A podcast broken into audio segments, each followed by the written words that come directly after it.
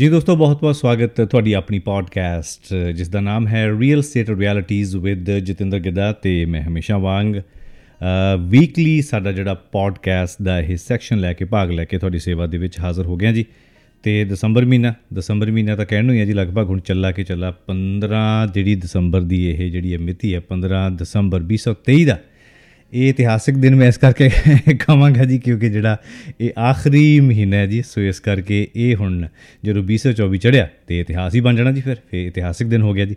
ਸੋ ਖੈਰ, ਸੋ ਇਸ ਪੋਡਕਾਸਟ ਦੇ ਵਿੱਚ ਹਮੇਸ਼ਾ ਵਾਂਗ ਰੀਅਲ ਸਟੇਟ ਦੀ ਜਾਣਕਾਰੀ ਲੈ ਕੇ ਹਾਜ਼ਰ ਹੋ ਗਏ ਹਾਂ ਜੀ। ਤੁਹਾਡੀ ਖਿਦਮਤ ਦੇ ਵਿੱਚ ਔਰ ਤੁਹਾਡੇ ਵੱਲੋਂ ਬਹੁਤ ਸਾਰਾ ਜਿਹੜਾ ਭਰਮਾ ਹੁੰਗਾਰਾ ਮਿਲਿਆ ਪਹਿਲੀਆਂ ਪੋਡਕਾਸਟ ਨੂੰ ਵੀ। ਤੇ ਇਹ ਜਿਹੜਾ ਪੋਡਕਾਸਟ ਸਾਡਾ ਨੰਬਰ ਹੈ 8 ਅੱਜ ਅਸੀਂ ਰਿਕਾਰਡ ਕਰਨ ਜਾ ਰਹੇ ਹਾਂ ਜੀ। ਤੁਹਾਡੀ ਸਲਾਹ ਦੇ ਮੁਤਾਬਕ ਤੁਹਾਡੇ ਹੁਕਮ ਦੇ ਮੁਤਾਬਕ ਅਸੀਂ ਅਲੱਗ-ਅਲੱਗ ਪ੍ਰੋਫੈਸ਼ਨਲਸ ਨੂੰ ਜਿਹੜਾ ਲਾਈਨ ਅਪ ਕਰ ਲਿਆ ਜੀ। ਤੁਸੀਂ ਕਿਹਾ ਸੀ ਕਿ ਕਿਸੇ ਪ੍ਰਾਪਰਟੀ ਇਨਸਪੈਕਟਰ ਦੇ ਨਾਲ ਜਿਹੜੀ ਇਹ ਗੱਲਬਾਤ ਜ਼ਰੂਰ ਕਰਵਾਈ ਜਾਵੇ। ਹਾਂਜੀ, ਬਿਲਕੁਲ ਪ੍ਰਾਪਰਟੀ ਇਨਸਪੈਕਟਰ ਹੁਣਾਂ ਦੇ ਨਾਲ ਜਿਹੜਾ ਹੈ ਸਾਡੀ ਇੱਕ ਅਗਲੀ ਜਿਹੜੀ ਗੁਫ਼ਤਗੂ ਹੋਏਗੀ ਜੀ, ਬਹੁਤ ਖੂਬਸੂਰਤ ਇਨਫੋਰਮੇਸ਼ਨ ਹੋਏਗੀ ਉਹ ਵੀ। ਤੇ ਉਹਦੀ ਅਸੀਂ ਵੀਡੀਓ ਪੋਡਕਾਸਟ ਵੀ ਕਰਾਂਗੇ ਜੀ।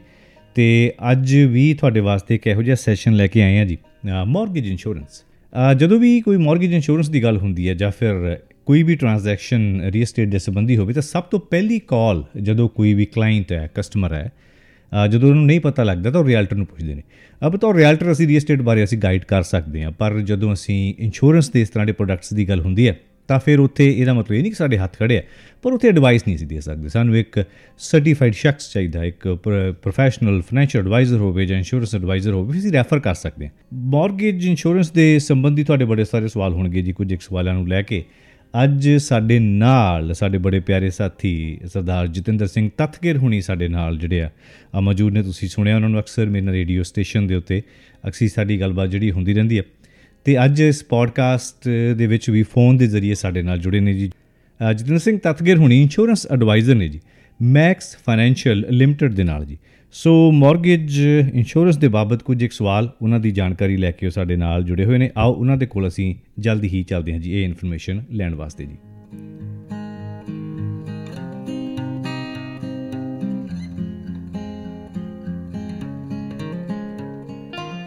ਹਾਂਜੀ, ਜਤਿੰਦਰ ਜੀ ਬਹੁਤ ਬਹੁਤ ਸਵਾਗਤ ਸਰ ਤੁਹਾਡੀ ਆਪਣੀ ਪੋਡਕਾਸਟ ਦੇ ਵਿੱਚ। ਧੰਨਵਾਦ। ਜੀ, ਬਹੁਤ ਸ਼ੁਕਰੀਆ ਪਾਜੀ ਥੈਂਕ ਯੂ ਸੋ ਮੱਚ ਤੇ ਬੜਾ ਵਧੀਆ ਲੱਗ ਰਿਹਾ ਜੀ। ਆਪਾਂ ਦੁਬਾਰਾ ਕਿਸੇ ਵਿਸ਼ੇ ਨੂੰ ਲੈ ਕੇ ਗੱਲਬਾਤ ਕਰ ਰਹੇ ਹਾਂ। ਹਾਂਜੀ ਬਿਲਕੁਲ। ਬਹੁਤ ਬਹੁਤ ਸ਼ੁਕਰੀਆ ਆਪ ਜੀ ਦਾ। ਜੀ ਬਿਲਕੁਲ। ਪਹਿਲਾਂ ਤਾਂ ਤੁਹਾਨੂੰ ਕਿ ਤੁਸੀਂ ਤੁਹਾਨੂੰ ਵੀ ਮੁਬਾਰਕਬਾਦ ਇੰਸ਼ੋਰੈਂਸ ਇੰਡਸਟਰੀ ਦੇ ਵਿੱਚ ਪੈਰ ਰੱਖਿਆ ਤੁਸੀਂ। ਔਰ ਮੈਨੂੰ ਪਤਾ ਇੱਕ ਓਨੈਸਟ ਐਡਵਾਈਸ ਤੁਸੀਂ ਹਮੇਸ਼ਾ ਦਿਓਗੇ ਜੀ ਉਹਦੇ ਵਾਸਤੇ ਤੁਹਾਨੂੰ ਬਹੁਤ-ਬਹੁਤ ਮੁਬਾਰਕਾਂ ਜੀ। ਇਹਦੇ ਵਿੱਚ ਮੈਂ ਤੁਹਾਨੂੰ ਵੀ ਮੁਬਾਰਕਬਾਦ ਵੀ ਤੇ ਨਾਲ ਤੁਹਾਨੂੰ ਧੰਨਵਾਦ ਵੀ ਕਹਿਣਾ ਚਾਹੁੰਦਾ ਕਿਉਂਕਿ ਇਹਦੇ ਵਿੱਚ ਮੈਨੂੰ ਐਡਵਾਈਸ ਕਰਨ ਵਾਲਿਆਂ ਦੇ ਵਿੱਚ ਤੁਸੀਂ ਵੀ ਸੀਗੇ। ਠੀਕ ਹੈ ਜੀ। ਤੇ ਚਲੋ ਚੰਗੀ ਗੱਲ ਹੈ। ਸੋ ਫਿਰ ਇਹ ਕਿ ਅੱਜ ਸਾਨੂੰ ਤੁਹਾਡੀ ਐਡਵਾਈਸ ਦੀ ਲੋੜ ਹੈ ਜੀ। ਸੋ ਆਪਾਂ ਫਿਰ ਸ਼ੁਰੂਆਤ ਕਰਦੇ ਹਾਂ ਅੱਜ ਦੀ ਗੱਲਬਾਤ ਤਸਗੇ ਸਾਹਿਬ। ਅੱਛਾ ਮਾਰਗੇਜ ਇੰਸ਼ੋਰੈਂਸ ਦੇ ਬਾਬਤ ਬਹੁਤ ਸਾਰੇ ਸਾਡੇ ਦੋਸਤਾਂ ਨੂੰ ਸਵਾਲ ਹੁੰਦੇ ਨੇ ਜੀ। ਸੋ ਉਹ ਕਈ ਵਾਰੀ ਸਾਨੂੰ ਪੁੱਛਦੇ ਨੇ ਪਰ ਅਸੀਂ ਜਿੰਨਾ ਦੇ ਕੋਈ ਜਾਣਕਾਰੀ ਇਹ ਦੇ ਸਕਦੇ ਹਾਂ ਪਰ ਜਦੋਂ ਐਡਵਾਈਸ ਦੇਣ ਦੀ ਗੱਲ ਹੈ ਤਾਂ ਫਿਰ ਉਹਦੇ ਵਾਸਤੇ ਅਸੀਂ ਸਰਟੀਫਾਈਡ ਨਹੀਂ ਹੁੰਦੇ। ਸੋ ਜਿਹੜੀ ਮਾਰਗੇਜ ਇੰਸ਼ੋਰੈਂਸ ਹੈ ਅਸਲ ਦੇ ਵਿੱਚ ਹੈ ਕੀ ਤੇ ਜ਼ਰੂਰੀ ਕਿਉਂ ਹੈ? ਪਹਿਲੀ ਗੱਲ ਤਾਂ ਆਪਾਂ ਇੰਸ਼ੋਰੈਂਸ ਤੋਂ ਹੀ ਸ਼ੁਰੂ ਕਰੀਏ ਬਾਜੀ ਇੰਸ਼ੋਰੈਂਸ ਨੂੰ ਨਾ ਖਾਸ ਕਰ ਜਿਹੜੀ ਆਪਣਾ ਤਬਕਾ ਹੈਗਾ ਇਹਦੇ ਵਿੱਚ ਬਹੁਤ ਵਾਰ ਖਰਚਾ ਸਮਝਿਆ ਜਾਂਦਾ ਹੈਗਾ। ਇੰਸ਼ੋਰੈਂਸ ਆ ਜਿਹੜਾ ਇੱਕ ਵਾਧੂ ਖਰਚਾ ਹੈ ਮੌਰਗੇਜ ਦਾ ਚਲੋ ਇੱਕ ਕਿਸ਼ਤ ਬਣਨੀ ਬਣਨੀ ਹੈ। ਉਹਦੇ ਉੱਪਰ ਜਿਹੜੀ ਇੰਸ਼ੋਰੈਂਸ ਆ ਉਹ ਸਾਡੇ ਉੱਤੇ ਥੋਪ ਦਿੱਤੀ ਜਾਂਦੀ ਹੈ। ਬਹੁਤ ਲੋਕ ਇਦਾਂ ਸਮਝਦੇ ਆ। ਅੱਛਾ ਉਹਨੂੰ ਮਜਬੂਰੀ ਵੀ ਸਮਝਿਆ ਜਾਂਦਾ ਤੇ ਅਸਲ ਵਿੱਚ ਜਿਹੜੀ ਇੰਸ਼ੋਰੈਂਸ ਹੈ ਇਹ ਹੈਗਾ ਰਿਸਕ ਟ੍ਰਾਂਸਫਰ ਜੇ ਆਪਾਂ ਬੜੀ ਸਿੰਪਲ ਜੀ ਭਾਸ਼ਾ 'ਚ ਗੱਲ ਕਰੀਏ ਅਸੀਂ ਤੁਸੀਂ ਜੇ ਆਪਣੇ ਕਿਸੇ ਦੋਸਤ ਮਿੱਤਰ ਦੀ ਸਹਾਇਤਾ ਵੀ ਕਰੀਏ ਜਾਂ ਆਪਾਂ ਕਿਸੇ ਤੋਂ ਸਹਾਇਤਾ ਮੰਗੀਏ ਮੰਨ ਲਓ ਆਪਾਂ 1000 2000 ਡਾਲਰ ਕਿਸੇ ਤੋਂ ਮੰਨ ਲਓ ਫੜਨਾ ਹੋਵੇ ਪਹਿਲੀ ਫਿਕਰ ਕੀ ਹੁੰਦੀ ਹੈ? ਵੀ ਯਾਰ ਮੋੜੇ ਆਉਣ। ਹਨਾ ਪੈਸੇ ਮੁੜੇ ਆਉਣ। ਬਿਲਕੁਲ ਠੀਕ ਹੈ। ਸੋ ਇੱਥੇ ਵੀ ਜਿਹੜਾ ਹੈਗਾ ਨਾ ਦੇਖੋ ਕਿ ਆਪਾਂ ਕਹਿੰਦੇ ਆ ਵੀ ਪਾਣੀ ਦਾ ਬੁਲਬੁਲਾ ਆਪਾਂ ਇਨਸਾਨ ਹੈ। ਤੇ ਇੱਕ ਬਹੁਤ ਵੱਡੀ ਅਮਾਉਂਟ ਜਦੋਂ ਅਸੀਂ ਮੌਰਗੇਜ ਲੈਨੇ ਆ ਚਾਹੇ ਸਾਡੇ ਬਿਜ਼ਨਸ ਵਾਸਤੇ ਆ ਚਾਹੇ ਸਾਡੇ ਘਰ ਵਾਸਤੇ ਆ ਚਾਹੇ ਸਾਡੀ ਕਾਰ ਵਾਸਤੇ ਆ ਉਹ ਜਿਹੜੇ ਫਾਈਨੈਂਸ਼ੀਅਲ ਇੰਸਟੀਟਿਊਸ਼ਨ ਨੇ ਸਾਨੂੰ ਲੈਂਡ ਕਰਨੀ ਹੈ ਜਿਹੜੇ ਫਾਈਨੈਂਸ਼ੀਅਲ ਇੰਸਟੀਟਿਊਸ਼ਨ ਨੇ ਸਾਨੂੰ ਦੇਣੀ ਹੈ ਉਹ ਇੱਕ ਸੁਰੱਖਿਆ ਭਾਲਦਾ ਬਈ ਇਨ ਕੇਸ ਇਨ ਕੇਸ ਜੇ ਕਿਸੇ ਤਰ੍ਹਾਂ ਦੀ ਕੋਈ ਮਿਸਹੈਪ ਹੋ ਜਾਂਦਾ ਹੈਗਾ ਤਾਂ ਉਹਨਾਂ ਦੀ ਜਿਹੜੀ ਰਕਮ ਹੈ ਉਹ ਸੁਰੱਖਿਅਤ ਰਹੇ ਤਾਂ ਕਿ ਹੋਰ ਨਹੀਂ ਤਾਂ ਫਾਈਨੈਂਸ਼ੀਅਲ ਇੰਸਟੀਟਿਊਸ਼ਨ ਜਿਹੜੇ ਹੈਗੇ ਆ ਫਿਰ ਉਹ ਖਤਮ ਹੋ ਜਾਣਗੇ ਜੇ ਆਪਾਂ ਉਹਨਾਂ ਦੀ ਸੁਰੱਖਿਆ ਨਹੀਂ ਧਿਆਨ 'ਚ ਰੱਖਾਂਗੇ। ਸੋ ਉਹ ਇੱਕ ਰਿਸਕ ਟ੍ਰਾਂਸਫਰ ਹੁੰਦਾ ਹੈਗਾ ਵੀ ਜਦੋਂ ਕਿਸੇ ਨੇ ਕੋਈ ਕੋਈ ਮਾਰਗੇਜ ਲੈਣੀ ਹੈ ਤਾਂ ਉਹਦੇ ਅਗੇਂਸਟ ਇੱਕ ਉਹਨੂੰ ਇੰਸ਼ੋਰੈਂਸ ਦਿੱਤੀ ਜਾਂਦੀ ਹੈ ਜਿਹੜੀ ਬਹੁਤ ਜ਼ਿਆਦਾ ਮਹਿੰਗੀ ਨਹੀਂ ਹੁੰਦੀ ਉਹ ਬਹੁਤ ਛੋਟਾ ਅਮਾਉਂਟ ਹੁੰਦਾ ਹੈਗਾ। ਪਰ ਉਹਦੇ ਨਾਲ ਇਹ ਜ਼ਰੂਰ ਇਨਸ਼ੋਰ ਹੋ ਜਾਂਦਾ ਹੈ ਕਿ ਜੇ ਇਨ ਕੇਸ ਉਸ ਇਨਸਾਨ ਨੂੰ ਕਿਸੇ ਤਰ੍ਹਾਂ ਦੇ ਕਿਸੇ ਹਾਦਸੇ ਦਾ ਸਾਹਮਣਾ ਕਰਨਾ ਪੈ ਗਿਆ ਤਾਂ ਉਹਦੇ ਪਰਿਵਾਰ ਨੂੰ ਪਿੱਛੇ ਕਿਉਂਕਿ ਜੇ ਹੁਣ ਮਾਰਗੇਜ ਨਹੀਂ ਪੇ ਆਫ ਹੋਊਗੀ ਤਾਂ ਜਿਹੜੀ ਵੀ ਉਹ ਪ੍ਰਾਪਰਟੀ ਹੈ ਉਹ ਕੁਐਸਚਨ ਚ ਆ ਜਾਏਗੀ ਉਹ ਪ੍ਰਾਪਰਟੀ ਜਿਹੜੀ ਹੈਗੀ ਆ ਉਹਨਾਂ ਦੇ ਹੱਥੋਂ ਵੀ ਜਾਂਦੀ ਹੋ ਸਕਦੀ ਹੈ ਜੇ ਆਪਾਂ ਮਾਰਗੇਜ ਪੇ ਆਫ ਨਹੀਂ ਹੋਊਗੀ। ਤਾਂ ਉਸ ਤਰ੍ਹਾਂ ਦੀਆਂ ਸਮੱਸਿਆਵਾਂ ਦਾ ਪਰਿਵਾਰ ਨੂੰ ਪਿੱਛੇ ਸਾਹਮਣਾ ਨਾ ਕਰਨਾ ਪਵੇ। ਇਸ ਵਾਸਤੇ ਜਿਹੜੀ ਇਹ ਇੰਸ਼ੋਰੈਂਸ ਹੈਗੀ ਆ ਇਹ ਚਲਾਈ ਜਾਂਦੀ ਆ। ਤੇ ਇਹਦੇ ਫਿਰ ਕਈ ਰੂਪ ਹੈਗੇ ਆ। ਇਹਨੂੰ ਫਿਰ ਸਮਝਣ ਦੀ ਲੋੜ ਹੈ ਕਿਉਂਕਿ ਮੇਰੀ ਪਿੱਛੇ ਕੁਝ ਆਪਣੇ ਦੋਸਤਾਂ ਨਾਲ ਗੱਲ ਹੋਈ ਹੈ ਜਿਹੜੇ ਕਈ ਕਈ ਸਾਲਾਂ ਤੋਂ ਜਿਨ੍ਹਾਂ ਦੇ ਘਰ ਲਏ ਹੋਏ ਆ ਮਾਰਗੇਜਸ ਲਈਆਂ ਹੋਈਆਂ। ਸਹੀ। ਤੇ ਉਹਨਾਂ ਚੋਂ ਕਈਆਂ ਨੇ ਤਾਂ ਅੱਜ ਤੱਕ ਇਹ ਨਹੀਂ ਦੇਖਿਆ ਕਿ ਮੇਰੀ ਜਿਹੜੀ ਮਾਰਗੇਜ ਦੀ ਕਿਸ਼ਤ ਜਾ ਰਹੀ ਆ ਉਹਦੇ ਵਿੱਚੋਂ ਮੇਰੀ ਮਾਰਗੇਜ ਕਿੰਨੀ ਹੈ ਤੇ ਮੇਰੀ ਮਾਰਗੇਜ ਦੀ ਇੰਸ਼ੋਰੈਂਸ ਦੀ ਕਿਸ਼ਤ ਕਿੰਨੀ ਹੈ ਹਾਂ ਉਹਨਾਂ ਨੂੰ ਇਹ ਵੀ ਨਹੀਂ ਪਤਾ ਵਿਚਾਰਿਆਂ ਨੂੰ। ਆਪਾਂ ਗੌਰ ਨਹੀਂ ਕਰਦੇ ਨਾ ਇੱਕੋ ਜੀ ਇੱਕੋ ਪੇਮੈਂਟ ਦੇ ਵਿੱਚ ਸਾਰਾ ਕੁਝ ਹੁੰਦਾ। ਹਾਂ ਉਹਦੇ ਵਿੱਚ ਐਡਜਸਟ ਹੋਇਆ ਵਾ ਹੁੰਦਾ ਕਈ ਵਾਰ। ਅੱਛਾ ਤਤਕ ਸਾਹਿਬ ਇੱਕ ਸਵਾਲ ਆਂਦਾ ਅਕਸਰ ਸਾਨੂੰ ਕਈ ਵਾਰੀ ਸਾਡੇ ਕਲਾਇੰਟ ਇਹ ਪੁੱਛਦੇ ਨੇ ਵੀ ਉਹਨਾਂ ਨੂੰ ਕਈ ਵਾਰੀ ਜਦੋਂ ਮਾਰਗੇਜ ਹੁੰਦੀ ਹੈ ਉਸ ਵੇਲੇ ਵੈਸੇ ਹੀ ਬੰਦਾ ਡਰਿਆ ਹੁੰਦਾ। ਮਾਰਗੇਜ ਬੜੀ ਮੁਸ਼ਕਲਾਤ ਵਿੱਚੋਂ ਨਿਕਲ ਕੇ ਮੁਸ਼ਕਲ ਸਮੇਂ ਦੇ ਵਿੱਚੋਂ ਨਿਕਲ ਕੇ ਹੁੰਦੀ ਹੈ। ਤੇ ਕਈ ਵਾਰੀ ਜਿਹੜਾ ਲੈਂਡਰ ਹੈ ਜਾਂ ਬੈਂਕ ਹੈ ਸਾਹਮਣੇ ਕਹਿੰਦਾ ਵੀ ਲੈ ਵੀ ਤੁਹਾਨੂੰ ਇਹ ਮਾਰਗੇਜ ਲੈਣੀ ਪੈਣੀ ਹੈ ਮਾਰਗੇਜ ਇੰਸ਼ੋਰੈਂਸ ਹੈ। ਕੀ ਇਹ ਲਾਜ਼ਮੀ ਹੁੰਦੀ ਹੈ? ਜੇ ਕਿ ਅਸੀਂ ਜਿਹੜੀ ਮਾਰਗੇਜ ਇੰਸ਼ੋਰੈਂਸ ਲੈਣੀ ਹੀ ਲੈਣੀ ਅ ਮੈਂ ਨਾ ਦੋ ਵਰਡ ਹੈ ਜਿਨ੍ਹਾਂ ਦੇ ਉੱਤੇ ਮੈਂ ਮਤਲਬ ਜਿਨ੍ਹਾਂ ਤੇ ਰੋਸ਼ਨੀ ਪਾਉਣਾ ਚਾਹੂੰਗਾ। ਇੱਕ ਹੁੰਦਾ ਲਾਜ਼ਮੀ ਇੱਕ ਹੁੰਦਾ ਜ਼ਰੂਰੀ। ਲਾਜ਼ਮੀ ਹੋ ਗਿਆ ਮੈਂਡੇਟਰੀ ਠੀਕ ਹੈ। ਤਾਂ ਮੈਂ ਇਹਨੂੰ ਕਹੂੰਗਾ ਵੀ ਲਾਜ਼ਮੀ ਨਹੀਂ ਹੈ ਲੇਕਿਨ ਜ਼ਰੂਰੀ ਹੈ। ਜ਼ਰੂਰੀ ਹੈ ਠੀਕ ਹੈ ਜੀ। ਹੂੰ ਹੁਣ ਇਹਦੇ ਵਿੱਚ ਵੀ ਅੱਗੇ ਸੋਚਣ ਵਾਲੀ ਗੱਲ ਆ ਵੀ ਜ਼ਰੂਰੀ ਕਿਉਂ ਹੈ। ਹੂੰ ਹੂੰ ਜ਼ਰੂਰੀ ਉਦੋਂ ਹੋ ਜਾਂਦੀ ਹੈ ਸਾਨੂੰ ਅਸਲ ਵਿੱਚ ਨਾ ਆਪਣਾ ਰਿਸਕ ਐਨਾਲਿਸਿਸ ਜਿਹੜਾ ਹੈਗਾ ਅਸੀਂ ਜਿਹੜੇ ਹੈਗੇ ਆ ਫਾਈਨੈਂਸ਼ੀਅਲੀ ਅਸੀਂ ਕਿੱਡੇ ਖਤਰੇ ਤੇ ਖੜੇ ਹੁੰਨੇ ਆ ਸਾਨੂੰ ਪਤਾ ਨਹੀਂ ਹੁੰਦਾ। ਠੀਕ ਗੱਲ ਹੈ। ਇੱਕ ਸਾਡੀ ਇੰਡਸਟਰੀ ਦੇ ਵਿੱਚ ਟਰਮ ਯੂਜ਼ ਹੁੰਦੀ ਹੈ ਫਾਈਨੈਂਸ਼ੀਅਲ ਨੀਡ ਐਨਾਲਿਸਿਸ ਮਤਲਬ ਤੁਹਾਡੀਆਂ ਜਿਹੜੀਆਂ ਜਿਹੜੀਆਂ ਤੁਹਾਡੀਆਂ ਆਰਥਿਕ ਲੋੜਾਂ ਹੈਗੀਆਂ ਪੈਸੇ ਟਕੇ ਦੀ ਜਿੰਨੀ ਸਾਡੇ ਘਰ 'ਚ ਲੋੜ ਹੈਗੀ ਆ ਉਹਦਾ ਇੱਕ ਐਨਾਲਿਸਿਸ ਜਿਹੜਾ ਹੈਗਾ ਉਹ ਕੀਤਾ ਜਾਂਦਾ ਹੈਗਾ ਬਕਾਇਦਾ ਪ੍ਰੋਫੈਸ਼ਨਲ ਤਰੀਕੇ ਦੇ ਨਾਲ ਉਹ ਸਾਰੇ ਕਰਦੇ ਆ। ਠੀਕ ਗੱਲ ਹੈ। ਉੱਥੋਂ ਇਹ ਪਤਾ ਲੱਗ ਜਾਂਦਾ ਵੀ ਸਾਡੀ ਜ਼ਰੂਰਤ ਕਿੰਨੀ ਹੈ। ਹੁਣ ਜੇ ਤਾਂ ਮੰਨ ਲਓ ਕੋਈ ਮਾਰਗੇਜ ਲੈਣ ਵਾਲਾ ਪਰਸਨ ਇਸ ਤਰ੍ਹਾਂ ਦਾ ਹੈ ਜਿਹਨੇ ਆਲਰੇਡੀ ਆਪਣੀ ਚੰਗੀ ਚੋਖੀ ਕਵਰੇਜ ਲੈ ਰੱਖੀ ਹੈ ਉਹਨੇ ਕੋਈ ਸਪੋਜ਼ ਕਰ ਲਓ ਉਹਨੇ ਪਰਮਾਨੈਂਟ ਇੰਸ਼ੋਰੈਂਸ ਲੈ ਰੱਖੀ ਹੈ ਕੋਈ ਉਹਨੇ ਟਰਮ ਇੰਸ਼ੋਰੈਂਸ ਲੈ ਰੱਖੀ ਹੂੰ। ਉਹ ਕਿੰਨੀ ਉਹਦੀ ਕਵਰੇਜ ਆਲਰੇਡੀ ਹੈਗੀ ਹੈ। ਜੇ ਤਾਂ ਉਹ ਮਾਰਗੇਜ ਉਹਦੇ ਵਿੱਚ ਫਾਲ ਕਰਦੀ ਹੈ। ਜੇ ਉਹ in case of any mis happening ਜੇ ਉਹ ਬੰਦਾ ਇੰਨੇ ਕੁ ਪੈਸਿਆਂ ਲਈ ਇਨਸ਼ੋਰਡ ਹੈਗਾ ਵੀ ਉਹ ਮਾਰਗੇਜ ਉਹਦੀ ਪੇ ਆਫ ਹੋ ਜਾਏਗੀ ਉਹਦੇ ਪਰਿਵਾਰ ਨੂੰ ਪਿੱਛੇ ਕੋਈ ਦਿੱਕਤ ਨਹੀਂ ਆਊਗੀ। ਫਿਰ ਉਹ ਬੇਸ਼ੱਕ ਨਾ ਵੀ ਲਵੇ। ਪਰ ਜੇ ਉਹਦੇ ਕੋਲੇ ਸਫੀਸ਼ੀਐਂਟ ਕਵਰੇਜ ਨਹੀਂ ਹੈਗੀ ਤਾਂ ਫਿਰ ਉਹਨੂੰ ਜ਼ਰੂਰ ਉਹ ਲੈਣੀ ਵੀ ਚਾਹੀਦੀ ਹੈ ਤੇ ਉਹ ਲੈਣ ਲਈ ਫਿਰ ਉਹਨੂੰ ਇਨਸਿਸਟ ਵੀ ਕੀਤਾ ਜਾਂਦਾ ਹੈ। ਠੀਕ ਗੱਲ ਹੈ। ਨਾਲੇ ਇਹ ਵੀ ਹੈ ਕਿ ਹਰ ਸਾਲ ਜਾਂ ਕੁਝ 2 ਸਾਲ ਬਾਅਦ ਸਿਚੁਏਸ਼ਨ ਬਦਲ ਵੀ ਸਕਦੀ ਹੈ ਹਾਂ। ਸਿਚੁਏਸ਼ਨ ਬਦਲਦੀ ਰਹਿੰਦੀ ਹੈ। ਇਹ ਵੀ ਇੱਕ ਇੱਕ ਇੱਕ ਵਧੀਆ ਪ੍ਰੈਕਟਿਸ ਤਾਂ ਇਹ ਹੈ ਕਿ ਹਰ ਬੰਦੇ ਨੂੰ ਆਪਣਾ ਜਿਹੜਾ ਨੀਡ ਐਨਾਲਿਸਿਸ ਹੈ ਉਹ ਕਰਵਾਉਂਦੇ ਰਹਿਣਾ ਚਾਹੀਦਾ ਇਹ ਇੱਕ ਪ੍ਰੈਕਟਿਸ ਹੈਗੀ ਆ ਜਿਹੜੇ ਚੰਗੇ ਇੰਸਟੀਟਿਊਸ਼ਨ ਹੈਗੇ ਆ ਉਹ ਸਾਰੇ ਕਰਦੇ ਆ।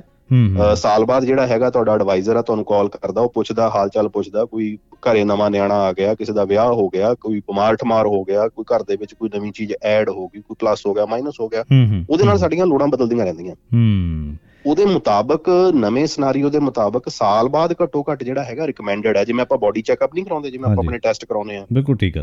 ਉਵੇਂ ਇਹ ਵੀ ਜੇ ਆਪਾਂ ਕਰਾਉਂਦੇ ਰਹੀਏ ਤਾਂ ਫਿਰ ਸਾਨੂੰ ਫਾਈਨੈਂਸ਼ੀਅਲ ਮੈਸ ਜਿਹੜੀ ਬਹੁਤ ਵਾਰ ਸਾਡੇ ਕ੍ਰੀਏਟ ਹੋ ਜਾਂਦੀ ਆਸ-ਪਾਸ ਆਪਾਂ ਦੇਖਦੇ ਆ ਲੋਕੀ ਫਿਰ ਸਟ੍ਰੈਸ ਦੇ ਵਿੱਚ ਹੁੰਦੇ ਆ। ਹੂੰ ਉਹ ਤੋਂ ਬਚਿਆ ਜਾ ਸਕਦਾ। ਹੂੰ ਹੂੰ ਜਦੋਂ ਅਸੀਂ ਮਾਰਗੇਜ ਇੰਸ਼ੋਰੈਂਸ ਦੀ ਗੱਲ ਕਰਦੇ ਆ ਕਿ ਇੱਕੋ ਹੀ ਕਿਸਮ ਦਾ ਇਹ ਪ੍ਰੋਡਕਟ ਹੁੰਦਾ ਕਿ ਜਾਂ ਫਿਰ ਇਹਦੇ ਵਿੱਚ ਵੀ ਕੁਝ ਡਿਫਰੈਂਟ ਆਪਸ਼ਨਸ ਹੋ ਸਕਦੀਆਂ ਸਾਡੇ ਕੋਲ? ਜੇ ਦੇਖਿਆ ਜਾਵੇ ਤਾਂ ਡਿਫਰੈਂਟ ਹੋ ਸਕਦੀਆਂ ਪਰ ਕਈ ਵਾਰ ਸਾਨੂੰ ਨਾ ਦਿਖਾ ਇਦਾਂ ਦਿੱਤਾ ਜਾਂਦਾ। ਵੀ ਬਸ ਆਹੀ ਚੀਜ਼ ਹੈ।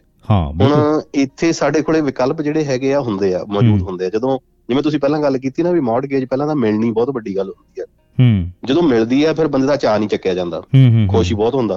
ਉਦੋਂ ਫਿਰ ਤੁਹਾਡੇ ਮੂਰੇ ਥੱਬਾ ਸਾਰਾ ਕਾਗਜ਼ਾਂ ਦਾ ਬੰਦਾ ਰੱਖ ਦਿੰਦਾ। ਅਗਲਾ ਕਹਿੰਦਾ ਯਾਰ ਤੁਹਾਨੂੰ ਅਸੀਂ ਆਪ ਹੀ ਦਿੱਤਾ ਆਪ ਹੀ ਦਿੱਤਾ। ਅਗਲਾ ਕਹਿੰਦਾ ਬਸ ਆਦਾ ਨਜ਼ਾਰਾ ਆ ਗਿਆ ਵੀ ਸਾਈਨ ਕਰੀ ਚਲੋ ਫਟਾਫਟ। ਠੀਕ ਗੱਲ ਹੈ। ਹਾਂ ਕਿਉਂਕਿ ਆਪਸ਼ਨ ਫਟਾਫਟ ਸਾਈਨਾਂ ਦੇ ਵਿੱਚ ਵਿੱਚ ਉੱਥੇ ਬੈਂਕਾਂ ਵੱਲੋਂ ਦੇਖੋ ਸਾਡੇ ਕੋਲ ਦੋ ਆਪਸ਼ਨਸ ਹੁੰਦੀਆਂ। ਇੱਕ ਤਾਂ ਬੈਂਕ ਵੱਲੋਂ ਤੁਹਾਨੂੰ ਜਿਹੜੀ ਹੈਗੀ ਆ ਮਾਰਗੇਜ ਦਿੱਤੀ ਜਾਂਦੀ ਆ। ਮੌਕੇ ਤੇ ਹੀ ਆਫਰ ਕੀਤੀ ਜਾਂਦੀ ਆ। ਦਿੱਤੀ ਨਹੀਂ ਜਾਂਦੀ ਆਫਰ ਕੀਤੀ ਜਾਂਦੀ ਉਹ ਹਮੇਸ਼ਾ ਹੀ ਕੀਤੀ ਜਾਂਦੀ ਆਫਰ ਹਮੇਸ਼ਾ ਕੀਤੀ ਜਾਂਦੀ ਹੈ ਅਕਸਰ ਨਹੀਂ ਹਮੇਸ਼ਾ ਅੱਛਾ ਉਹਨਾਂ ਦਾ ਫਰਜ਼ ਵੀ ਬਣਦਾ। ਉਹਨਾਂ ਦਾ ਫਰਜ਼ ਵੀ ਬਣਦਾ ਉਹਨਾਂ ਦੀ ਡਿਊਟੀ ਆ ਉਹਨਾਂ ਨੇ ਕਰਨੀ ਆ ਤੇ ਉਹ ਚ ਮਾੜੀ ਗੱਲ ਵੀ ਨਹੀਂ ਆ ਕੋਈ ਕਿਉਂਕਿ ਅਦਰਵਾਈਜ਼ ਬੰਦੇ ਨੂੰ ਪਤਾ ਹੀ ਨਹੀਂ ਲੱਗੂਗਾ ਮੈਨੂੰ ਇੰਸ਼ੋਰੈਂਸ ਦੀ ਲੋੜ ਵੀ ਹੈਗੀ ਆ। ਠੀਕ ਗੱਲ ਹੈ। ਹੂੰ ਜਿਵੇਂ ਆਪਾਂ ਪਹਿਲਾਂ ਗੱਲ ਕੀਤੀ ਵੀ ਉਹ ਪੈਸੇ ਤੁਹਾਨੂੰ ਦੇ ਰਹੇ ਆ ਭਾਈ ਉਹਨਾਂ ਨੂੰ ਫਿਕਰ ਆ ਵੀ ਸਾਡੇ ਪੈਸੇ ਮੁੜ ਵੀ ਆਉਣ। ਹੂੰ ਹੂੰ ਹੈਨਾ? ਸੋ ਉਹ ਤੁਹਾਨੂੰ ਜਦੋਂ ਆਫਰ ਕਰਦੇ ਆ ਉੱਥੇ ਇੱਕ ਤਾਂ ਬੈਂਕ ਵੱਲੋਂ ਤੁਹਾਨੂੰ ਆਫਰ ਹੁੰਦੀ ਆ ਉਹਦੇ ਵਿੱਚ ਕੋਈ ਬਹੁਤੀ ਕਾਗਜ਼ੀ ਕਾਰਵਾਈ ਨਹੀਂ। ਉਹ ਮੌਕੇ ਤੇ ਦੋ ਚਾਰ ਫਾਰਮ ਜਿਹੜੇ ਹੈਗੇ ਭਰੇ ਅੰਡਰਟੇਕਿੰਗਸ ਦਿੱਤੀਆਂ। ਜੀ। ਕੋਈ ਉਹਨਾਂ ਨੇ ਤੁਹਾਡੀ ਡਾਕਟਰੀ ਨਹੀਂ ਕਰਾਉਣੀ ਕੁਝ ਨਹੀਂ ਕਰਾਉਣਾ ਉਹਨਾਂ ਨੇ ਤੁਹਾਨੂੰ ਮੌਕੇ ਤੇ ਜਿਹੜੀ ਹੈਗੀ ਆ ਮਾਰਗੇਜ ਅਸਾਈਨ ਕਰ ਦੇਣੀ ਹੈ ਆ ਸੌਰੀ ਇੰਸ਼ੋਰੈਂਸ ਅਸਾਈਨ ਕਰ ਦੇਣੀ ਹੈ ਸਵਾਲ ਤਾਂ ਪੁੱਛਣਗੇ ਹੈਲਥ ਦੇ ਨਾਲ ਰਿਲੇਟਡ ਸਵਾਲ ਤਾਂ ਪੁੱਛਣਗੇ ਉਸ ਵੇਲੇ ਕਿ ਨਹੀਂ? ਉਹ ਬੜੇ ਬੇਸਿਕ ਸਵਾਲ ਹੁੰਦੇ ਆ ਜੀ। ਬੜੇ ਬੇਸਿਕ ਸਵਾਲ ਹੁੰਦੇ ਆ। ਠੀਕ ਹੈ। ਉਹਦੇ ਵਿੱਚ ਕੋਈ ਤੁਹਾਡੀ ਮਤਲਬ ਤੁਹਾਨੂੰ ਡਾਕਟਰੀ ਵਗੈਰਾ ਨਹੀਂ ਕਰਵਾਈ ਜਾਂਦੀ ਤੁਹਾਡੀ ਕੋਈ ਕਿਸੇ ਤਰ੍ਹਾਂ ਦਾ ਮੈਡੀਕਲ ਵਗੈਰਾ ਨਹੀਂ ਹੁੰਦਾ ਉਹਦੀ ਦੀ ਤੁਹਾਨੂੰ ਇੰਸ਼ੋਰੈਂਸ ਜਿਹੜੀ ਉਹ ਮਿਲ ਜਾਂਦੀ ਹੈ ਤੇ ਉਹਦੇ ਵਿੱਚ ਕੋਈ ਮਤਲਬ ਉਸ ਵੇਲੇ ਤੁਹਾਨੂੰ ਲੰਬਾ ਚੌੜਾ ਕਿਸੇ ਤਰ੍ਹਾਂ ਦੀ ਕਾਰਵਾਈ 'ਚ ਨਹੀਂ ਪੈਣਾ ਪੈਂਦਾ। ਦੂਜੀ ਆਪਸ਼ਨ ਹੁੰਦੀ ਹੈ ਜਿਹੜੇ ਲੋਕ ਥੋੜਾ ਜਿਹਾ ਇਸ ਚੀਜ਼ ਨੂੰ ਹੋਰ ਫਿਰ ਸਲਾਹ مشورہ ਕਰ ਲੈਂਦੇ ਆ ਕਿਸੇ ਨੂੰ ਪੁੱਛ ਲੈਂਦੇ ਆ ਉਹਦੇ ਵਿੱਚ ਐਡਵਾਈਸ ਇਹ ਕਰਦੇ ਜੇ ਹੁਣ ਮੈਨੂੰ ਕੋਈ ਪੁੱਛੇ ਮੈਂ ਐਡਵਾਈਸ ਇਹ ਕਰਦਾ ਬਈ ਤੁਸੀਂ ਇਹਦੇ ਵਾਸਤੇ ਟਰਮ ਇੰਸ਼ੋਰੈਂਸ ਵੀ ਲੈ ਸਕਦੇ ਹੋ ਜਿਹੜੀ ਕਿ ਕਿਸੇ ਇੰਸ਼ੋਰੈਂਸ ਕੰਪਨੀ ਤੋਂ ਮਿਲੂਗੀ ਤੁਹਾਨੂੰ ਸੋ ਇੱਥੇ ਸਾਡੇ ਕੋਲ ਇਹ ਦੋ ਚੀਜ਼ਾਂ ਹੈਗੀਆਂ ਤੁਸੀਂ ਇਹਨੂੰ ਟਰਮ ਇੰਸ਼ੋਰੈਂਸ ਦੇ ਨਾਲ ਜਾਂ ਜਿਵੇਂ ਆਪਾਂ ਪਹਿਲਾਂ ਗੱਲ ਕੀਤੀ ਵੀ ਹੋ ਸਕਦਾ ਕੋਈ ਬੰਦਾ ਪਰਮਾਨੈਂਟ ਇੰਸ਼ੋਰੈਂਸ ਹੀ ਇੰਨੀ ਕੋ ਹੋਵੇ ਉਹਦੇ ਕੋਲੇ ਸਫੀਸ਼ੀਐਂਟ ਹੋਵੇ ਕੋਈ ਮਾਰਗੇਜ ਉਹਦੀ ਕਵਰ ਹੁੰਦੀ ਹੋਵੇ ਜੀ ਬਿਲਕੁਲ ਜੇ ਉਹ ਅਫੋਰਡ ਕਰਦਾ ਤਾਂ ਉਹ ਪਰਮਾਨੈਂਟ ਇੰਸ਼ੋਰੈਂਸ ਵੀ ਲੈ ਸਕਦਾ ਹੂੰ ਹੂੰ ਹੂੰ ਸੋ ਇਹ ਜਿਹੜੀ ਚੀਜ਼ ਹੈ ਜੀ ਇੱਥੇ ਤੁਹਾਡੇ ਕੋਲੇ ਆਪਸ਼ਨਸ ਕਈ ਹੁੰਦੀਆਂ ਉਹਦੇ ਚੋਂ ਚੂਜ਼ ਤੁਸੀਂ ਕਰਨਾ ਹੁੰਦਾ। ਜੇ ਤੁਹਾਨੂੰ ਉਹਦੇ ਚ ਚੰਗੇ ਮਾੜੇ ਦਾ ਪਤਾ ਹੋਊਗਾ ਜੇ ਤੁਹਾਨੂੰ ਉਹਦੇ ਫਾਇਦੇ ਨੁਕਸਾਨ ਪਤਾ ਹੋਣਗੇ ਫਿਰ ਤੁਸੀਂ ਬਿਹਤਰ ਤਰੀਕੇ ਨਾਲ ਉਹਦੇ ਚੋਂ ਆਪਣਾ ਵਿਕਲਪ ਚੁਣ ਸਕਦੇ ਹੋ। ਸੋ ਫਿਰ ਇਹਦੇ ਵਿੱਚ ਜਿਵੇਂ ਜਿਵੇਂ ਤੁਸੀਂ ਜ਼ਿਕਰ ਵੀ ਕੀਤਾ ਕਿ ਜਿਸ ਵੇਲੇ ਮੌਰਗੇਜ ਸਾਡੀ ਹੁਣ ਉਸ ਵੇਲੇ ਇੱਕ ਤਾਂ ਸਾਨੂੰ ਖੁਸ਼ੀ ਇਸ ਗੱਲ ਦੀ ਵੀ ਚਲੋ ਅਪਰੂਵ ਹੋਈ ਘਟੋ ਘਟ। ਤੇ ਫਿਰ ਉਸ ਵੇਲੇ ਸਾਨੂੰ ਕਾਲੀ ਨਹੀਂ ਕਰਨੀ ਚਾਹੀਦੀ ਬੈਂਕ ਦੇ ਨਾਲ ਫਟਾਫਟ ਪੇ ਆਪਾਂ ਇੰਸ਼ੋਰੈਂਸ ਹਾਂ ਜਾਂ ਨਾ ਕਰਨ ਤੋਂ ਪਹਿਲਾਂ ਜਿਹੜੀ ਫਾਈਨੈਂਸ਼ੀਅਲ ਇੰਡੀਪੈਂਡੈਂਟ ਫਾਈਨੈਂਸ਼ੀਅਲ ਐਡਵਾਈਜ਼ਰ ਉਹ ਜਾਂ ਇੰਸ਼ੋਰੈਂਸ ਐਡਵਾਈਜ਼ਰ ਹੈ ਜਿਹੜੇ ਫਾਈਨੈਂਸ਼ੀਅਲ ਐਡਵਾਈਜ਼ਰ ਉਹਨਾਂ ਦੇ ਕੋਲੋਂ ਲੈ ਲਈਏ ਉੱਥੇ ਇੱਕਦਮ ਹਾਂ ਨਾ ਕਰਨ ਤੋਂ ਇਲਾਵਾ। ਬਿਲਕੁਲ ਬਿਲਕੁਲ ਇਹ ਬਿਲਕੁਲ ਐਡਵਾਈਜ਼ੇਬਲ ਤੁਸੀਂ ਬਹੁਤ ਵਧੀਆ ਗੱਲ ਕਹੀ ਹੈ ਵੀ ਜਦੋਂ ਤੁਹਾਡੇ ਕੋਲੇ ਇਸ ਤਰ੍ਹਾਂ ਦੀ ਕੋਈ ਆਪਸ਼ਨ ਆਉਂਦੀ ਹੈ ਜਦੋਂ ਤੁਹਾਡਾ ਇਹ ਬਣਦਾ ਪਹਿਲੀ ਗੱਲ ਤਾਂ ਜਦੋਂ ਤੁਸੀਂ ਤਿਆਰੀ ਕਰ ਰਹੇ ਹੋ ਨਾ ਤੁਸੀਂ ਉਸੇ ਵੇਲੇ ਇਹ ਇਨਫੋਰਮੇਸ਼ਨ ਸਾਰੀ ਲੈ ਕੇ ਰੱਖੋ। ਤੁਹਾਨੂੰ ਪਹਿਲਾਂ ਹੀ ਪਤਾ ਹੋਵੇ ਸੋ ਦੈਟ ਜਦੋਂ ਤੁਹਾਡੇ ਸਾਹਮਣੇ ਆਪਸ਼ਨ ਰੱਖੀ ਜਾਂਦੀ ਹੈ ਤੁਸੀਂ ਪਹਿਲਾਂ ਹੀ ਪ੍ਰੀਪੇਅਰਡ ਹੋਵੋ ਜਾਂ ਹੋ ਸਕਦਾ ਤੁਸੀਂ ਪਹਿਲਾਂ ਹੀ ਆਪਦੀ ਲੈ ਚੁੱਕੇ ਹੋਵੋ ਜਿਹੜੀ ਕਵਰੇਜ ਆ ਤੁਸੀਂ ਉੱਥੇ ਕਹਿ ਸਕੋ ਜੀ ਮੇਰੇ ਕੋਲੇ ਆਲਰੇਡੀ ਕਵਰੇਜ ਹੈਗੀ ਆ। ਪਰ ਗੱਲ ਇਹ ਹੈ ਨਾ ਉਸ ਵੇਲੇ ਡੈਫੀਨੇਟਲੀ ਜੇ ਬੰਦੇ ਨੂੰ ਨੌਲੇਜ ਹੈ ਪਰ ਆਮ ਤੌਰ ਤੇ ਜਦੋਂ ਆਪਾਂ ਪਹਿਲਾਂ ਜਦੋਂ ਲਾਜ਼ਮੀ ਤੇ ਜ਼ਰੂਰੀ ਵਾਲੀ ਗੱਲ ਕੀਤੀ ਹੈ ਜਦੋਂ ਸਾਡੇ ਸਾਹਮਣੇ ਲੈਂਡਰ ਸਾਨੂੰ ਕਹਿੰਦਾ ਹੈ ਵੀ ਲਾਜ਼ਮੀ ਹੈ ਫਿਰ ਉਹ ਬੰਦਾ ਕਹਿੰਦਾ ਛੱਡੋ ਪਰ ਸਾਈਨ ਕਰੋ ਤੇ ਫਟਾਫਟ ਇਹਨੂੰ ਕਰੀਏ ਬਾਅਦ ਚੋਂ। ਇਸ ਤਰ੍ਹਾਂ ਹੋ ਜਾਂਦਾ ਡਰ ਡਰ ਵੀ ਜਾਂਦਾ ਇਹ ਵੀ ਹੋ ਜਾਂਦਾ। ਹਾਂ। ਪਰ ਉਹਦੇ ਵਿੱਚ ਉਹਦੇ ਵਿੱਚ ਗਿੱਦਾ ਸਾਹਿਬ ਇੱਕ ਮੈਂ ਹੋਰ ਵੀ ਗੱਲ ਕਹੂੰਗਾ ਕਿ ਕਈ ਵਾਰ ਬਹੁਤ ਸਾਰੇ ਦੋਸਤਾਂ ਨਾਲ ਮੈਂ ਇਹ ਵੀ ਦੇਖਿਆ ਹੁੰਦਾ ਵੀ ਠੀਕ ਆ ਉਹਨਾਂ ਨੇ ਮੌਕੇ ਤੇ ਜਿਹੜਾ ਹੈਗਾ ਉਸ ਵੇਲੇ ਇੰਸ਼ੋਰੈਂਸ ਲੈ ਲਈ। ਉਸ ਤੋਂ ਬਾਅਦ ਉਹਨਾਂ ਕੋਲੇ ਹਮੇਸ਼ਾ ਉਹ ਆਜ਼ਾਦ ਨੇ ਇਸ ਗੱਲ ਲਈ ਆਪਣਾ ਫੈਸਲਾ ਬਦਲਣ ਵਾਸਤੇ। ਜੇ ਉਹ ਚਾਹਣ ਜੇ ਉਹ ਜਦੋਂ ਉਹਨਾਂ ਨੂੰ ਜਦੋਂ ਪਤਾ ਲੱਗੇ ਵੀ ਸਾਡੀ ਇਸ ਚੀਜ਼ 'ਚ ਜ਼ਿਆਦਾ ਫਾਇਦਾ ਹੈਗਾ ਜੇ ਉਹ ਕਿਸੇ ਹੋਰ ਉਹਨੂੰ ਫਾਈਨੈਂਸ਼ੀਅਲ ਇੰਸਟੀਟਿਊਸ਼ਨ ਤੋਂ ਕਿਸੇ ਇੰਸ਼ੋਰੈਂਸ ਕੰਪਨੀ ਤੋਂ ਉਹਨੂੰ ਬੈਟਰ ਰੇਟ ਦੇ ਉੱਤੇ ਜ਼ਿਆਦਾ ਸਹੂਲਤਾਂ ਦੇ ਨਾਲ ਜੇ ਕੋਈ ਆਫਰ ਮਿਲਦੀ ਹੈ ਤਾਂ ਉਹ ਕਿਸੇ ਵੇਲੇ ਵੀ ਸਵਿਚ ਕਰ ਸਕਦੇ ਆ ਉਹਦੇ ਅਗੇਂਸਟ ਕੋਈ ਟਰਮ ਇੰਸ਼ੋਰੈਂਸ ਜਾਂ ਪਰਮਾਨੈਂਟ ਇੰਸ਼ੋਰੈਂਸ ਮੰਨ ਲਓ ਉਹ ਲੈਂਦੇ ਆ ਤੇ ਉਹਦੀ ਮਾਰਗੇਜ ਜਿਹੜੀ ਕਵਰ ਹੁੰਦੀ ਆ ਤਾਂ ਉਹ ਆਪਣੀ ਪਹਿਲਾਂ ਵਾਲੀ ਕੈਨਸਲ ਕਰ ਸਕਦੇ ਆ। ਬਾਅਦ ਦੇ ਵਿੱਚ ਮਾਰਗੇਜ ਹੋਣ ਤੋਂ ਬਾਅਦ ਦੇ ਵਿੱਚ ਵੀ ਨਾ। ਮਾਰਗੇਜ ਹੋਣ ਤੋਂ ਬਾਅਦ ਵੀ ਉਹ ਉਹਨੂੰ ਕੈਨਸਲ ਕਰ ਸਕਦੇ ਆ ਕੋਈ ਜ਼ਰੂਰੀ ਨਹੀਂ ਹੈ ਕਿ ਤੁਸੀਂ ਹੁਣ ਹਮੇਸ਼ਾ ਲਈ ਬਚ ਗਏ ਹੋ। ਕਈ ਲੋਕ ਇਸ ਭਲੇਖੇ 'ਚ ਉਹਨੂੰ ਚਲਾਈ ਜਾ ਰਹੇ ਆ ਬੜੇ ਬੜੇ ਸਾਲਾਂ ਤੋਂ ਚਲਾਈ ਜਾ ਰਹੇ ਆ। ਉਹਨਾਂ ਨੂੰ ਕਿਉਂਕਿ ਪਤਾ ਨਹੀਂ ਕਿ ਸਾਡੇ ਕੋਲ ਹੁਣ ਆਪਸ਼ਨ ਹੈਗੀ ਆ ਵੀ ਕੈਨ ਚੇਂਜ ਦਿਸ ਅੱਛਾ ਮੈਨੂੰ ਲੱਗਦਾ ਕੁਝ ਲੋਕ ਇਹੋ ਜਿਹੇ ਵੀ ਹੋਣਗੇ ਜਿਨ੍ਹਾਂ ਨੂੰ ਵਾਕਈ ਨਹੀਂ ਪਤਾ ਕਿ ਸਾਡੇ ਕੋਲ ਮਾਰਗੇਜ ਇੰਸ਼ੋਰੈਂਸ ਹੈ ਵੀ ਜਾਂ ਨਹੀਂ। ਹਾਂ ਆਪਾਂ ਸ਼ੁਰੂ ਜਿਵੇਂ ਗੱਲ ਕੀਤੀ ਉਹਨਾਂ ਨੇ ਕਦੇ ਆਪਣੀ ਸਟੇਟਮੈਂਟ ਦੇਖੀ ਹੋਈ ਨਹੀਂ? ਠੀਕ ਹੈ ਜੀ। ਉਹਨਾਂ ਨੂੰ ਲੱਗਦਾ ਵੀ ਸਾਡੀ ਇਹ ਟੋਟਲ ਕਿਸ਼ਤ ਹੈ। ਉਹਦੇ ਵਿੱਚ ਮਾਰਗੇਜ ਦਾ ਕਿੰਨਾ ਪਾਰਟ ਆ ਤੇ ਮਾਰਗੇਜ ਇੰਸ਼ੋਰੈਂਸ ਦਾ ਕਿੰਨਾ ਪਾਰਟ ਆ ਉਹ ਉਹਨਾਂ ਨੂੰ ਸਟੇਟਮੈਂਟ ਦੇਖ ਕੇ ਪਤਾ ਲੱਗ ਸਕਦਾ। ਇਹਦੇ ਵਿੱਚ ਇੱਕ ਹੋਰ ਸਵਾਲ ਮੇਰੇ ਜ਼ਿਹਨ ਦੇ ਵਿੱਚ ਆਉਂਦਾ ਵੀ ਜੇ ਸਪੋਜ਼ ਅਸੀਂ ਮਾਰਗੇਜ ਇੰਸ਼ੋਰੈਂਸ ਲੈ ਰਹੇ ਹਾਂ ਗੱਲ ਤਾਂ ਇੰਸ਼ੋਰੈਂਸ ਦੀ ਹੈ ਵੀ ਹਾਂ ਠੀਕ ਹੈ ਮੇਰੀ ਮਾਰਗੇਜ ਦੀ ਅਮਾਉਂਟ ਹੈ ਸਪੋਜ਼ ਮੈਂ ਰਫ ਨੰਬਰ ਆਪਣੇ ਜ਼ਿਹਨ ਦੇ ਵਿੱਚ ਲਿਆਵਾਂ ਜੇ 5 5 ਲੱਖ ਦੀ ਮਾਰਗੇਜ ਹੈ ਤੇ 5 ਲੱਖ ਦੀ ਮੈਂ ਇੰਸ਼ੋਰੈਂਸ ਕਵਰੇਜ ਮੈਂ ਲੈ ਰਿਹਾ ਮੈਨੂੰ ਬੜੇ ਘੱਟ ਘੱਟ ਹੀਲਾ ਵਸੀਲਾ ਕਰਕੇ ਔਰ ਸਾਰਾ ਕੰਮ ਮੇਰਾ ਉੱਥੇ ਹੀ ਹੋ ਰਿਹਾ। ਤਾਂ ਫਿਰ ਮੈਂ ਕਿਉਂ ਇੰਸ਼ੋਰੈਂਸ ਕੰਪਨੀ ਵੱਲ ਭੱਜਾਂ? ਜੇ ਗੱਲ ਤਾਂ ਕਵਰੇਜ ਦੀ ਗੱਲ ਹੈ ਨਾ ਫਿਰ ਮੈਂ ਕਵਰੇਜ ਉੱਥੇ ਲੈ ਕੇ ਫਟਾਫਟ ਆਪਣਾ ਕੰਮ ਨਿਬੇੜਦਾ ਫਿਰ ਮੈਨੂੰ ਇੰਸ਼ੋਰੈਂਸ ਕੰਪਨੀ ਵੱਲ ਨੂੰ ਕਿਉਂ ਦੇਖਣਾ ਚਾਹੀਦਾ? ਇਹ ਤੁਹਾਡਾ ਬੜਾ ਵਧੀਆ ਤੇ ਜਿਹਨੂੰ ਮੈਂ ਕਹੂੰਗਾ ਜੀ ਟੈਕਨੀਕਲ ਸਵਾਲ ਤੇ ਸਭ ਤੋਂ ਇੰਪੋਰਟੈਂਟ ਜਿਹੜਾ ਸਵਾਲ ਆ ਅੱਜ ਦੀ ਆਪਣੀ ਗੱਲਬਾਤ ਦਾ ਮੇਰੇ ਖਿਆਲ 'ਚ ਇਹੀ ਹੋਣ ਵਾਲਾ ਹੈ ਕਿ ਜਦੋਂ ਸਾਡੇ ਕੋਲੇ ਉੱਥੇ ਹੈਸਲ ਫ੍ਰੀ ਜਦੋਂ ਬਿਨਾਂ ਕਾਗਜ਼ੀ ਕਾਰਵਾਈ ਤੋਂ ਬਹੁਤੀ ਤੋਂ ਜਦੋਂ ਆਪਾਂ ਨੂੰ ਉੱਥੇ ਉਸੇ ਵੇਲੇ ਮੌਕੇ ਤੇ ਜਿਹੜੀ ਮਿਲ ਰਹੀ ਹੈ ਤਾਂ ਫਿਰ ਆਪਾਂ ਕਿਉਂ ਕਿਸੇ ਇੰਸ਼ੋਰੈਂਸ ਕੰਪਨੀ ਤੋਂ ਉਹਦੇ ਬਾਰੇ 'ਚ ਪੁੱਛੀਏ ਜਾਂ ਕਿਉਂ ਕਿਸੇ ਐਡਵਾਈਜ਼ਰ ਨੂੰ ਪੁੱਛੀਏ? ਇੱਥੇ ਦੋ ਤਿੰਨ ਗੱਲਾਂ ਵੱਲ ਧਿਆਨ ਦੇਣ ਦੀ ਲੋੜ ਹੈ ਸਾਹਿਬ। ਨੰਬਰ 1 ਜਦੋਂ ਤੁਹਾਡੀ ਮਾਰਗੇਜ ਨੂੰ ਇੰਸ਼ੋਰੈਂਸ ਦਿੱਤੀ ਜਾਂਦੀ ਹੈ ਤੁਹਾਡੇ ਬੈਂਕ ਵੱਲੋਂ ਹੂੰ। ਉਹਨਾਂ ਵੱਲੋਂ ਜਿਹੜੀ ਕਵਰੇਜ ਦਿੱਤੀ ਜਾਂਦੀ ਆ ਉਹ ਲੋਨ ਨੂੰ ਜਿਹੜਾ ਕਰਜ਼ਾ ਹੈ ਤੁਹਾਡਾ ਉਸ ਕਰਜ਼ੇ ਨੂੰ ਪ੍ਰੋਟੈਕਟ ਕੀਤਾ ਜਾਂਦਾ ਹੈ ਨਾ ਕਿ ਤੁਹਾਨੂੰ ਪ੍ਰੋਟੈਕਟ ਕੀਤਾ ਐਬਸੋਲੂਟਲੀ 100% ਜਿਹੜੀ ਉਹ ਅਮਾਉਂਟ ਹੈ ਸਿਰਫ ਉਹੀ ਕਵਰਡ ਹੁੰਦੀ ਹੈ ਠੀਕ ਗੱਲ ਤੁਹਾਡੀ। ਉਹਦੇ ਵਿੱਚ ਸਿਰਫ ਤੁਹਾਡੀ ਉਹਨਾਂ ਨੂੰ ਫਿਕਰ ਹੈ ਤੁਹਾਡੀ ਤੁਹਾਡੀ ਅਮਾਉਂਟ ਦਾ। ਉਹਨਾਂ ਨੂੰ ਤੁਹਾਡੇ ਨਾਲ ਕੋਈ ਮਤਲਬ ਜਿਹੜਾ ਆਪਾਂ ਇਹ ਨਹੀਂ ਕਹਿੰਦੇ ਵੀ ਤੁਸੀਂ ਇੰਪੋਰਟੈਂਟ ਨਹੀਂ ਹੋ ਪਰ ਨੇਚਰਲੀ ਉਹ ਉਹਨਾਂ ਦਾ ਜਿਹੜਾ ਕਨਸਰਨ ਹੈਗਾ ਉਹਨਾਂ ਦੀ ਆਪਣੀ ਰਕਮ ਹੈ। ਆਪਣਾ ਪੈਸਾ ਉਹਨਾਂ ਦਾ ਠੀਕ ਗੱਲ। ਸੋ ਇਹਦੇ ਵਿੱਚ ਜਦੋਂ ਤੁਸੀਂ ਮਾਰਗੇਜ ਦੀ ਇੰਸ਼ੋਰੈਂਸ ਸਿੱਧੀ ਸਿੱਧੀ ਉਹ ਵਾਲੀ ਲੈਣੇ ਹੋ ਜਿਹੜੀ ਤੁਹਾਨੂੰ ਬੈਂਕ ਤੋਂ ਨਾਲੋਂ ਨਾਲ ਦਿੱਤੀ ਜਾਂਦੀ ਹੈ ਤਾਂ ਉਹ ਜਿਵੇਂ ਜਿਵੇਂ ਤੁਸੀਂ ਮਾਰਗੇਜ ਉਤਾਰਦੇ ਜਾਂਦੇ ਹੋ ਹੂੰ। ਤੁਹਾਡੀ ਕਵਰੇਜ ਵੀ ਉਵੇਂ ਉਵੇਂ ਘਟਦੀ ਜਾਂਦੀ ਹੈ। ਸਪੋਜ਼ ਅੱਜ ਤੁਸੀਂ 5 ਲੱਖ ਦੀ ਹੈ ਠੀਕ ਹੈ। ਉਹ ਕੁਝ ਸਾਲਾਂ ਬਾਅਦ ਉਹ 4 ਰਹੇਗੀ ਕੁਝ ਸਾਲਾਂ ਬਾਅਦ 3 ਰਹੇਗੀ ਜਿੱਥੇ ਵੀ ਜਾ ਕੇ ਰੱਬ ਨਾ ਕਰੇ ਕਿਸੇ ਨੂੰ ਚਲੋ ਕਲੇਮ ਦੀ ਲੋੜ ਪਵੇ ਮੈਂ ਤਾਂ ਹਮੇਸ਼ਾ ਕਹਿੰਦਾ ਹੁੰਦਾ ਵੀ ਤੁਹਾਡੇ ਇੰਸ਼ੋਰੈਂਸ ਦੇ ਵਿੱਚ ਜਿਹੜਾ ਤੁਸੀਂ ਪ੍ਰੀਮੀਅਮ ਭਰਿਆ ਉਹ ਤੁਸੀਂ ਕਿਸੇ ਰਾਈਡਰ ਵਗੈਰਾ ਨਾਲ ਵਾਪਸ ਮਿਲ ਜਾਵੇ ਪਰ ਤੁਹਾਨੂੰ ਉਹਨਾਂ ਪੈਸਿਆਂ ਦੀ ਕਦੇ ਲੋੜ ਨਾ ਪਵੇ। ਪਰ ਚਲੋ ਜਿੱਥੇ ਵੀ ਕਿਤੇ ਜਾ ਕੇ ਉਹ ਕਲੇਮ ਦੀ ਕਿਤੇ ਲੋੜ ਪੈਗੀ ਕਿਸੇ ਨੂੰ ਸਪੋਜ਼ ਕਰ ਲਓ 1 ਲੱਖ ਡਾਲਰ ਰਹਿੰਦਾ ਸੀਗਾ ਉਹਨਾਂ ਦਾ ਮਾਰਟਗੇਜ ਦਾ ਤੇ ਉਸ ਵੇਲੇ ਜਾ ਕੇ ਕਲੇਮ ਆ ਗਿਆ। ਤਾਂ ਉਦੋਂ ਜਿਹੜੀ ਉਹ ਕਵਰੇਜ ਹੈ ਉਹਨੇ ਸਿਰਫ 1 ਲੱਖ ਡਾਲਰ ਹੀ ਪੇ ਆਫ ਕਰ ਰਿਹਾ ਉਹ। ਉਹਦਾ ਤੁਹਾਨੂੰ 5 ਲੱਖ ਤੋਂ ਸ਼ੁਰੂ ਕੀਤਾ ਸੀ ਤੇ ਉਹ ਪੇ ਆਫ 1 ਲੱਖ ਹੀ ਕਰ ਰਿਹਾ। ਤੁਸੀਂ 4 ਲੱਖ ਦਾ ਤੁਸੀਂ ਆਲਰੇਡੀ ਪੇ ਆਫ ਕਰ ਚੁੱਕੇ ਹੋ। ਹੁਣ ਜਿਹਨੂੰ ਮੈਂ ਕੰਪੇਅਰ ਐਂਡ ਕੰਟਰਾਸਟ ਕਰਾਂ ਦੂਜੇ ਪਾਸੇ ਤੁਸੀਂ ਟਰਮ ਇੰਸ਼ੋਰੈਂਸ ਲੈ ਲਈ। ਸਪੋਜ਼ ਕਰ ਲਓ ਅੱਜ ਦੇ ਦਿਨ ਹੀ ਤੁਸੀਂ ਜਿਹੜੀ 5 ਲੱਖ ਦੀ ਮਾਰਟਗੇਜ ਆ ਉਹਦੇ ਅਗੇਂਸਟ ਟਰਮ ਇੰਸ਼ੋਰੈਂਸ 5 ਲੱਖ ਦੀ ਲੈ ਲਈ। ਸੇਮ ਕੰਡੀਸ਼ਨ ਬਣਾਉਨੇ ਆ ਆਪਾਂ ਕੁਝ ਸਾਲਾਂ ਬਾਅਦ ਜਾ ਕੇ ਉਹ 1 ਲੱਖ ਰਹਿ ਗਈ। ਮਾਰਗੇਜ ਹੁਣ ਜਦੋਂ ਉੱਥੇ ਜਾ ਕੇ ਕਲੇਮ ਹੋਏਗਾ ਤਾਂ ਉਹ ਕਲੇਮ ਪੂਰਾ 5 ਲੱਖ ਦਾ ਹੋਏਗਾ। ਉਹ 5 ਲੱਖ ਦੇ ਵਿੱਚੋਂ 1 ਲੱਖ ਦੀ ਮਾਰਗੇਜ ਪੇ ਆਫ ਹੋ ਜਾਏਗੀ ਤੇ 4 ਲੱਖ ਜਿਹੜਾ ਹੈਗਾ ਉਹ ਫੈਮਿਲੀ ਨੂੰ ਉਹਨਾਂ ਦੀ ਸਹਾਇਤਾ ਵਾਸਤੇ ਮਿਲ ਜਾਏਗਾ। ਇਹ ਬਹੁਤ ਵੱਡਾ ਇੱਕ ਇਹਦੇ ਵਿੱਚ ਜਿਹੜਾ ਕਹਿ ਲਓ ਫ਼ਰਕ ਹੈਗਾ। ਫਿਰ ਉਸ ਤੋਂ ਬਾਅਦ ਜਿਹੜੀ ਟਰਮ ਇੰਸ਼ੋਰੈਂਸ ਤੁਸੀਂ ਲਈ ਆ ਉਹ ਟਰਮ ਇੰਸ਼ੋਰੈਂਸ ਨੂੰ ਤੁਸੀਂ ਅੱਛਾ ਹੁਣ ਤੁਸੀਂ ਕਹੋਗੇ ਵੀ ਇਹ ਮਾਰਗੇਜ ਇੰਸ਼ੋਰੈਂਸ ਕਹਿੰਦੇ ਕਹਿੰਦੇ ਟਰਮ ਇੰਸ਼ੋਰੈਂਸ ਕਿਉਂ ਕਹਿਣ ਲੱਗ ਪਏ ਬੇਸਿਕਲੀ ਮਾਰਗੇਜ ਇੰਸ਼ੋਰੈਂਸ ਜਿਹੜੀ ਹੈਗੀ ਆ ਉਹ ਵੀ ਇੱਕ ਤਰ੍ਹਾਂ ਦੀ ਟਰਮ ਇੰਸ਼ੋਰੈਂਸ ਹੀ ਹੈ ਕਿਉਂਕਿ ਉਹ ਮਾਰਗੇਜ ਨੂੰ ਕਵਰ ਕਰਦੀ ਹੈ ਤਾਂ ਅਸੀਂ ਉਹਨੂੰ ਮਾਰਗੇਜ ਇੰਸ਼ੋਰੈਂਸ ਕਹਿ ਦਿੰਦੇ ਹਾਂ। ਉਸੇ ਦੇ ਅਗੇਂਸਟ ਜੇ ਅਸੀਂ ਟਰਮ ਇੰਸ਼ੋਰੈਂਸ ਲਈ ਵੀ ਆ ਉਹ ਵੀ ਮਾਰਗੇਜ ਇੰਸ਼ੋਰੈਂਸ ਹੀ ਹੈ ਤੁਹਾਡੀ ਇੱਕ ਤਰ੍ਹਾਂ ਕਿਉਂਕਿ ਅਸੀਂ ਉਸ ਪਰਪਸ ਲਈ ਲਈ ਹੋਈ ਆ ਉਹ। ਜੀ ਅੱਛਾ।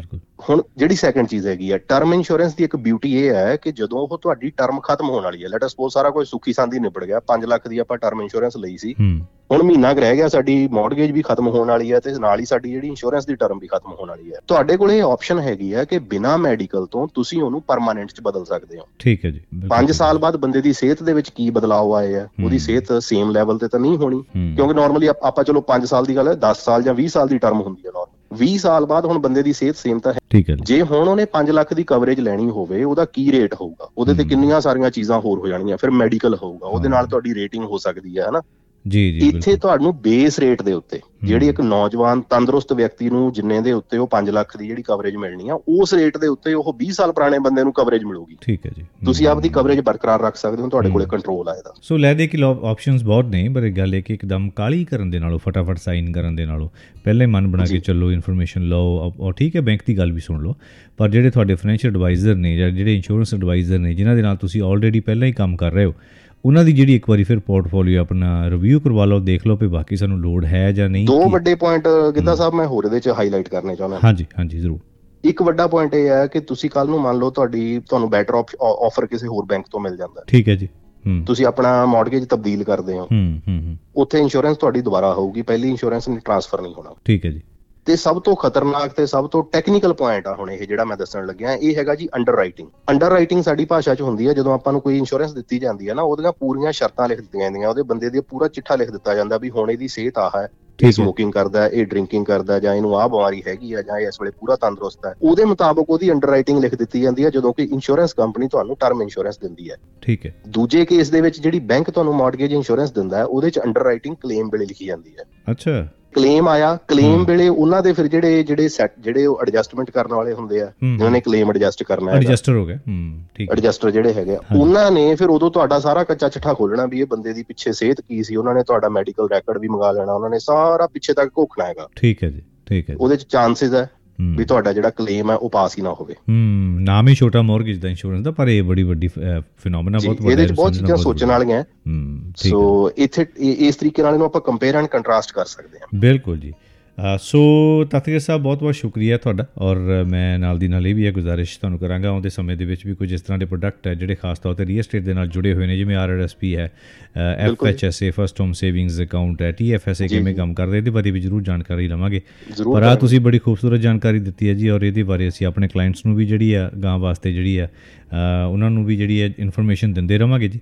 ਪਰ ਨਾਲ ਦੀ ਨਾਲ ਹਾਂ ਇੰਪੋਰਟੈਂਟ ਬਹੁਤ ਹੈ ਕਿ ਘਬਰਾਉਣ ਦੀ ਲੋੜ ਨਹੀਂ ਕਾਲੀ ਕਰਨ ਦੀ ਲੋੜ ਨਹੀਂ ਉਸ ਵੇਲੇ। ਆਪਣੇ ਫਾਈਨੈਂਸ਼ੀਅਲ ਐਡਵਾਈਜ਼ਰ ਤੋਂ ਤੁਸੀਂ ਇਸ ਇੰਸ਼ੋਰੈਂਸ ਬਾਰੇ ਜਾਣਕਾਰੀ ਲੈ ਲਓ। ਤੇ ਬਹੁਤ ਬਹੁਤ ਸ਼ੁਕਰੀਆ ਸਰ ਤੁਹਾਡਾ ਧੰਨਵਾਦ। Enjoy your day thank you ਜੀ ਸ਼ੁਕਰੀਆ ਤੁਹਾਡਾ ਆਪਣੇ ਸਾਰੇ ਸਰੋਤਿਆਂ ਦੇ ਰੂਬਰੂ ਕਰਨ ਦਾ। ਬਹੁਤ ਬਹੁਤ ਧੰਨਵਾਦ ਆਪ ਜੀ ਦਾ। ਧੰਨਵਾਦ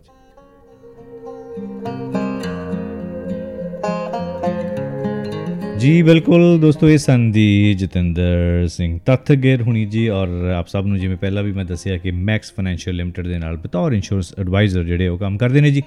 ਤੇ ਜ਼ਰੂਰ ਇੱਕ ਇੰਡੀਪੈਂਡੈਂਟ ਜਿਹੜੀ ਆ ਰਾਏ ਜਿਹੜੀ ਹੈ ਲੈਣੀ ਬਹੁਤ ਜ਼ਰੂਰੀ ਹੈ। ਕਾਲੀ ਨਾ ਕਰੋ, ਉਸ ਵੇਲੇ ਵੀ ਜਦੋਂ ਬੈਂਕ ਦੀ ਵੀ ਗੱਲ ਸੁਣੋ, ਪਰ ਇਹ ਕਿ ਕੀ ਵਾਕਈ ਲੋਡ ਹੈ? ਸਾਨੂੰ ਮਾਰਗੇਜ ਇੰਸ਼ੋਰੈਂਸ ਦੀ ਕੀ ਮਾਰਗੇਜ ਇੰਸ਼ੋਰੈਂਸ ਦੇ ਨਾਲੋਂ ਕਿਤੇ ਬੈਟਰ ਪ੍ਰੋਡਕਟ ਤਾਂ ਨਹੀਂ ਬਾਹਰ ਪਿਆ?